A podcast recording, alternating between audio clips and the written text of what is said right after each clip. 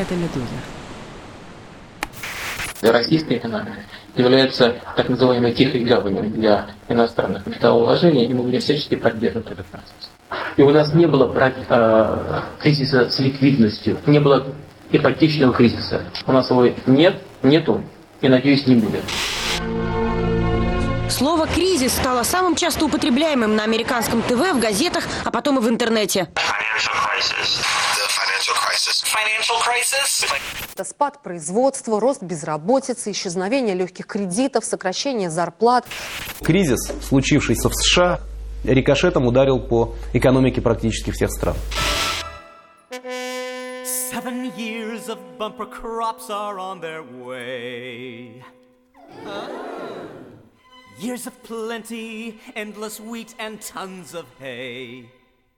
Вы слышите отрывок из мюзикла Эндрю Ллойда Вебера и Тима Райса «Иосиф и его удивительный плащ снов». В нем рассказывается библейская история Иосифа, ну, того самого, который прославился толкованием снов. В октябре 2008 года Алексей Кудрин, в то время он был министром финансов и вице-премьером, на финансовом форуме тогда еще уважаемой газеты «Ведомости» рассказывал, посетил эту постановку в Лондоне и всем рекомендую на нее сходить. Мюзикл, по всей видимости, действительно произвел на Кудрина сильное впечатление. Так что и свое программное выступление на форуме он начал с самой известной притчи об Иосифе. В Библии есть такая притча об Иосифе. По сути, это притча о стабилизационном фонде. Тогда, осенью 2008-го, в США уже вовсю бушевал финансовый кризис, который понемногу распространялся и на всю мировую экономику. Поэтому участники форума ждали от Кудрина прогноза для России, которую президент Путин буквально за месяц до этого назвал «тихой гаванью» в океане мировой экономики. Кудрин сразу же заговорил о знаменитых библейских семитучных и семитощих коровах. В оригинале, правда, во сне фараона тощие коровы пожирали тучных, но Кудрин не стал слишком уж пугать инвесторов, которые собрались послушать его в московском пятизвездочном Мариот Гранд Отеле. По сути, это притча о стабилизационном фонде, резюмировал тогда Кудрин. В его вольном пересказе Иосиф предлагал фараону в тучные годы накапливать своеобразный фонд зерна, который позволит прожить неурожайные годы в будущем. Так, самый известный российский министр финансов нашел обоснование своей идеи копить нефтедоходы на черный день не где-нибудь, а в Библии. Ветхозаветная идея Кудрина и по сей день помогает российской экономике держаться на плаву. Ну, а тучные годы хоть и остались в далеком прошлом, но память о них и полтора десятилетия спустя – один из столпов пресловутой путинской экономической стабильности, которую, как кто-то в России, до сих пор верит, будто бы все еще можно вернуть.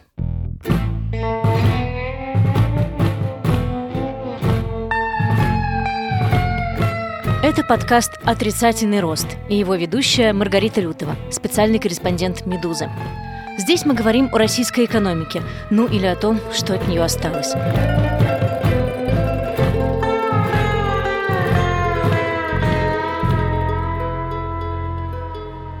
Уже больше десяти лет я пишу и говорю об экономике России – когда-то выражение «отрицательный рост» было всего лишь жаргонизмом финансовых аналитиков. Но вот уже несколько лет то и дело оно звучит в речах российских чиновников. Прямо говорить об экономическом спаде властям никогда не нравилось. У российской экономики и при ее жизни либо хорошо, либо никак. В этом подкасте все, конечно, иначе. Мы, это я и мои гости, специалисты по российской экономике, хотим рассказать, как в ней все работает, как все устроено на самом деле – как было, как есть, как скорее всего будет и как могло бы быть.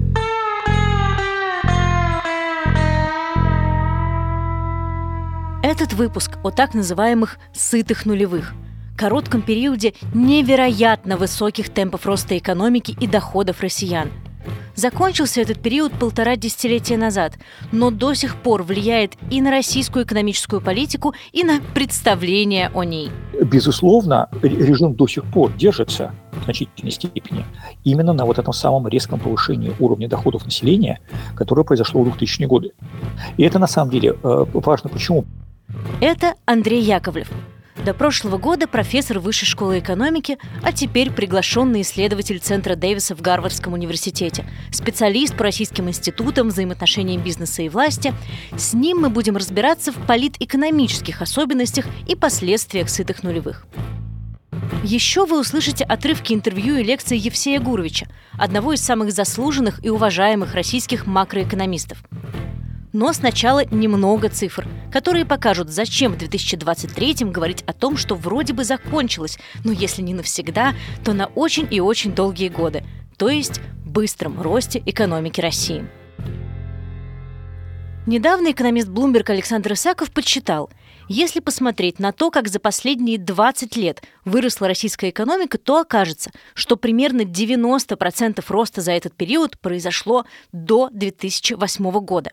Просто представьте, вы 20 лет ходили на работу, но практически все, что нажили за это время, вы заработали за первые 5 лет трудового стажа.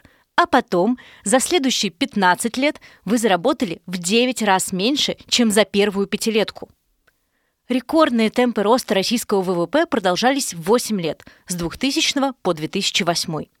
За этот период экономика страны в среднем прибавляла примерно по 7% ежегодно. Ну, кажется, и так понятно, что это просто невероятно высокие темпы, но на всякий случай для сравнения. С 2009 по 2019 средний рост составлял примерно 1% в год, а с 2014 по 2019 даже меньше процента. И еще одна цифра – слово Андрею Яковлеву. Ну, я просто напомню, допустим, э, по официальной статистике средняя зарплата в российской экономике в 2000 году в долларах была порядка 80 долларов в месяц. Соответственно, в 2013 году, как бы, так сказать, на пике этого показателя, э, это было 900, по-моему, 30 или 960 долларов. Ну, вы, вы понимаете разницу, это, так сказать, не, не в разы, это на порядок. Да? Что ж такого особенного было в нулевые?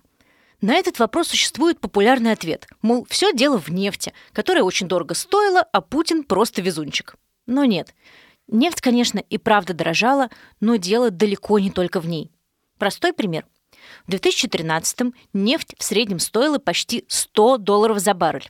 Но рост российской экономики в тот год резко замедлился вдвое по сравнению с 2012 и составил тогда меньше 2%.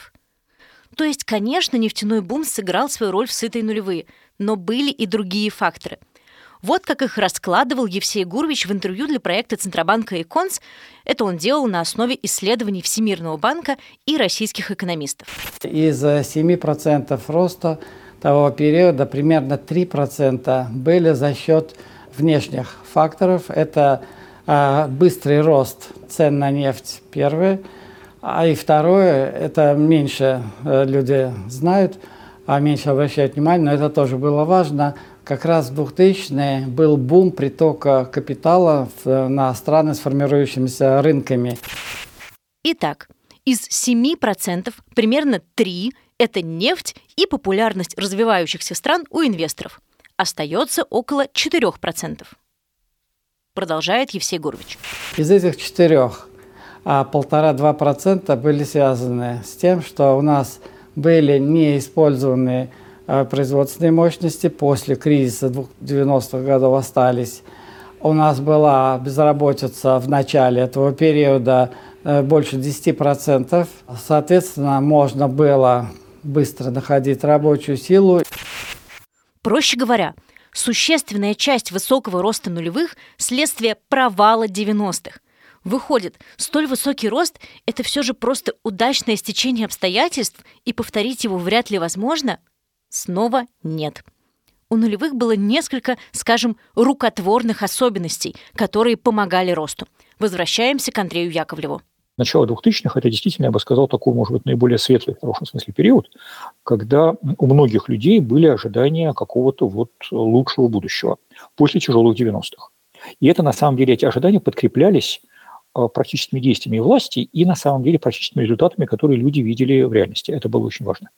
И, на мой взгляд, э, предопределялось это как раз э, теми, ну, как бы и заявлениями, которые были сделаны еще с 1999 года, про то, что новая власть собирается разрабатывать долгосрочную стратегию, формировать правила игры, обеспечивать их исполнение. И все эти заявления выглядели правдоподобно, потому что в экономической политике происходило множество реальных преобразований – Вероятно, самая известная из них – налоговая реформа. Она принесла единую ставку налога на доходы физических лиц в 13%. Мы знаем ее и сейчас. Реальное, а не на словах, сокращение налоговой нагрузки на бизнес. Да и налогов в целом стало меньше, просто по числу, а собирать их власти стали лучше. Были чуть менее известные, но очень важные реформы.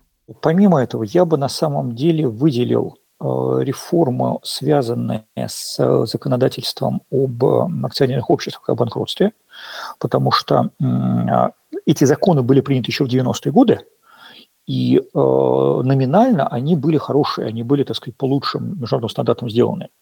Но э, поскольку они не до конца учитывали российскую специфику, у них было довольно много дыр, и эти дыры очень активно использовались для захвата собственности, для вытеснения миноритариев, для передела собственности, вот, соответственно, в конце 90-х, начале 2000-х. И вот те поправки, которые были приняты в эти два закона, в 2002 году, если не ошибаюсь, они вступили в действие, э, сыграли очень важную роль с точки зрения стабилизации Э, так сказать, э, ситуации и создания стимула для инвестиций. Одновременно прошла бюджетная реформа, которая упорядочила государственные финансы. Появился и тот самый Кудринский стабилизационный фонд, который позже разделили на два – резервный и национального благосостояния. Последний существует по сей день. Именно на этой политике и за счет нее была обеспечена макроэкономическая стабильность 2000 и она до сих пор при всем при том поддерживается насколько как бы эффективно э, используются сейчас эти ресурсы, ну, поскольку сейчас мы тратим деньги на войну, э, это однозначно неэффективно. То есть, да, э, рост расходов на военно-промышленный комплекс с ростом там, зарплат и, так сказать, допустим, э, прибыли у компаний в там, регионах, где там много так сказать, предприятий ВПК, да, это имеет некий эффект на экономику этих регионов. Но понятно, что при этом, извините, конечный продукт это, извините, э, так сказать, э, танки, пушки, снаряды и так далее, которые просто сгорают в войне. И, так сказать, там никакой добавленной стоимости не возникает. То есть это, это на самом деле э, ну, приближает нас, к сожалению, к ситуации Советского Союза, который был, так сказать, номинально очень большой по масштабам экономики, а на уровне жизни это никак не отражалось. Но пока вернемся в сытые нулевые. Итак, начинались и зачастую доводились до конца реформы, которые существенно улучшали то, как работала экономика – в тот момент это признавали в своих отчетах и международные организации. Но что и почему пошло не так? Евсей Гурович объяснял, что злую шутку сыграло что-то вроде головокружения от успехов. То есть российские власти увидели, что экономика страны растет чуть ли не самыми высокими темпами в мире и решили, что реформ уже хватит.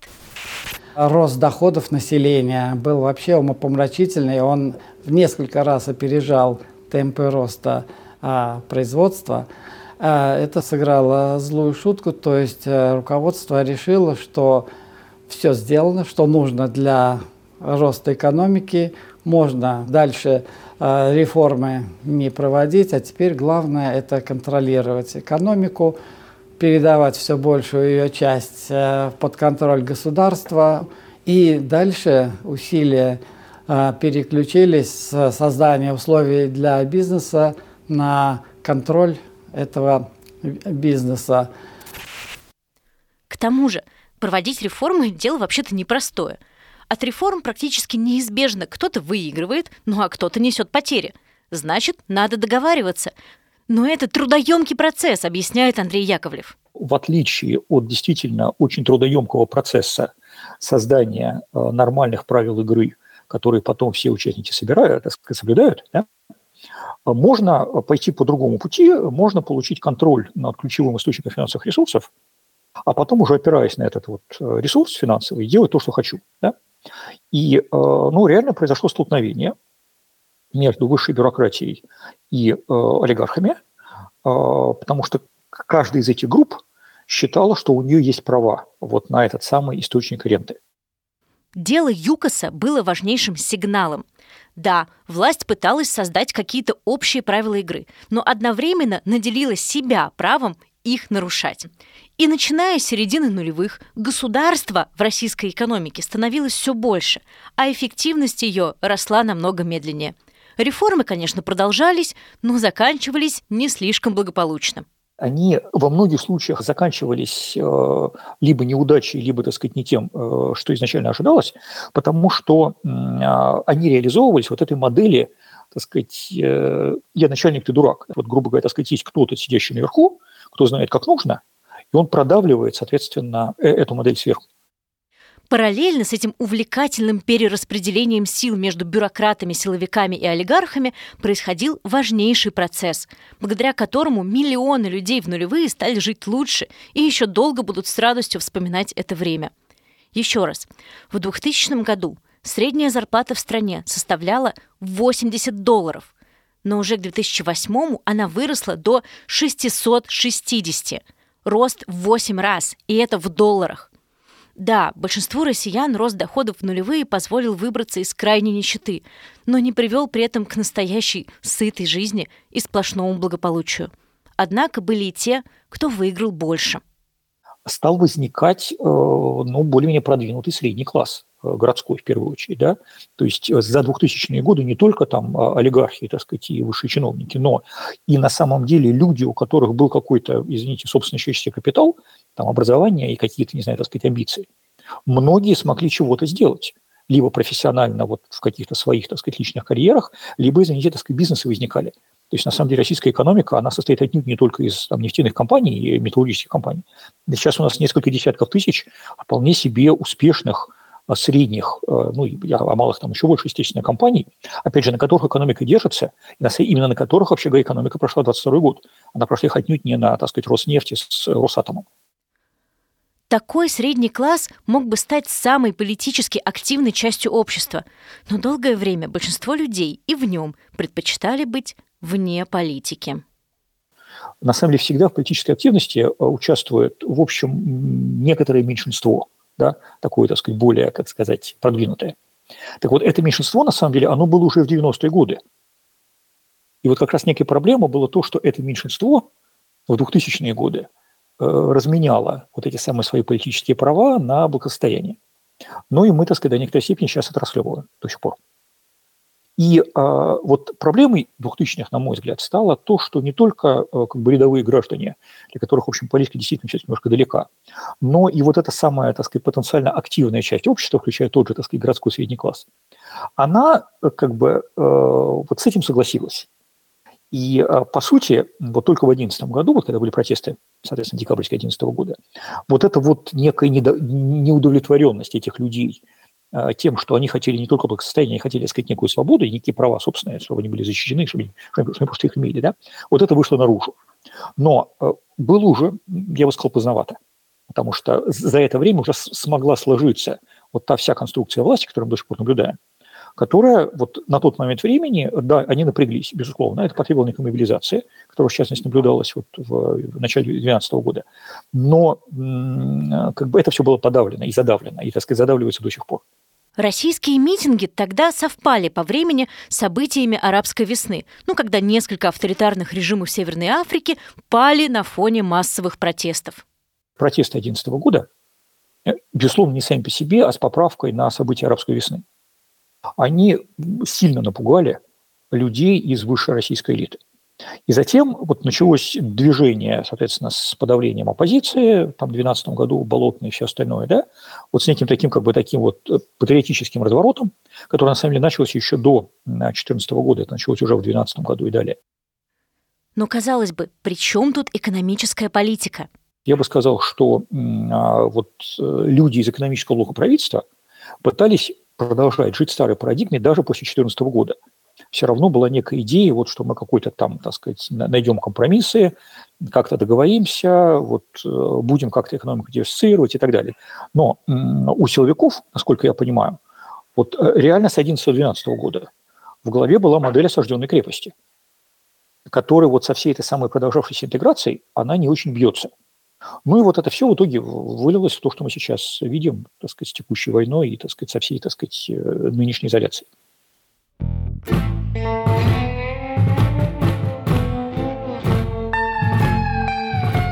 Вы слушали подкаст «Медузы. Отрицательный рост» о том, как устроена российская экономика, ну или то, что от нее осталось. С вами была Маргарита Лютова. В следующих эпизодах мы расскажем о больших стройках, призрачных валютных резервах и прочем национальном достоянии. Подписывайтесь, пожалуйста, на нас там, где вы слушаете подкасты. Ну и расскажите о нас своим друзьям и знакомым. А тем, кому по-настоящему доверяете, обязательно пришлите ссылку.